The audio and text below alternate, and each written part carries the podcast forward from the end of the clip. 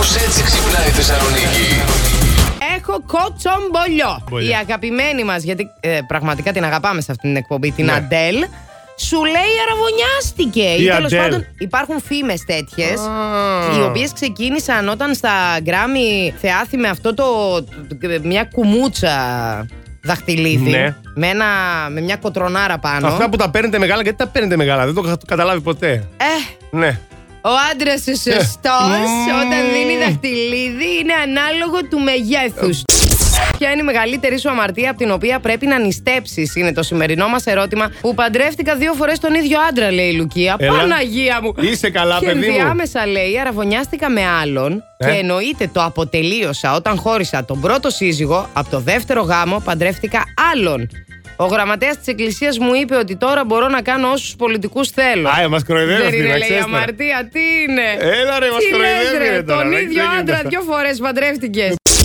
Ο πρωθυπουργός, ο Κυριάκος ο Μητσοτάκης, έχει γίνει TikToker. Έβγαλε ένα βίντεο για τη Θεσσαλονίκη. Ναι. Ήταν μέσα στα μάξι, κάπου πήγαινε. Και λέει, παιδιά, είδα στη Θεσσαλονίκη ότι υπάρχει, λέει, λαγάνα με ντολμαδάκια. Και ενημερωμένος. Θα ζητήσω, λέει, πνευματικά δικαιώματα. Παρακαλείτε η λαγάνα με τα ντολμαδάκια να έρθει να δοκιμάσουμε. Σιγά μην έχει μείνει η λαγάρα με το Τους λμαδάκι. βασιλιάδες δεν κάνουν έτσι. Τι είναι; Κάποιος δοκιμάζει πριν φάει ο βασιλιάς, μην πάθει τίποτα. Στους, να ε, δοκιμάσουμε. αρχικούς κρατών και σε αυτούς, Μπράβο. περίεργους. Να δοκιμάσουμε εμείς και να ξέρουμε, να του πούμε του Κυριακού, έλα φάτινα ή όχι. Α, μπράβο. Θα την έχουμε εδώ ζεσταμένη έτοιμη. Τη βάλουμε και λίγο στο φούρνο μικροκυμάτων. Μια χαρά.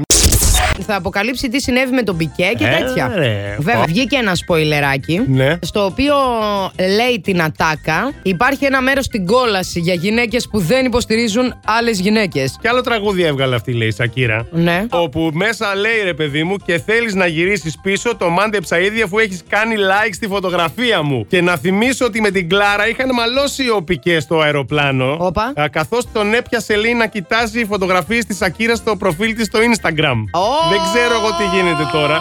beef. Ναι. Ποια είναι η μεγαλύτερη σου αμαρτία από την οποία πρέπει να νηστέψεις; Έχω δουλέψει τόσες υπερορίες που είναι Ναι. αμαρτία να μην κάνω νηστεία από τη δουλειά 40 μέρες, Έτσι, λέει ο τα- Απόστολος. Καλημέρα. Μπράβο, Απόστολε, Ε, ναι, ρε, τα ακούει φίλε. το αφεντικό. Έτσι. Θα σταματήσω κάποια στιγμή να πηγαίνω και με την κουμπάρα, λέει ο Ηλίας. Α, ωραίος. Last Morning Show. Κάθε πρωί στις 8. Γιατί ό,τι ώρα κι αν ξυπνάς, Συντονίζεσαι στο μπλα! κανονικά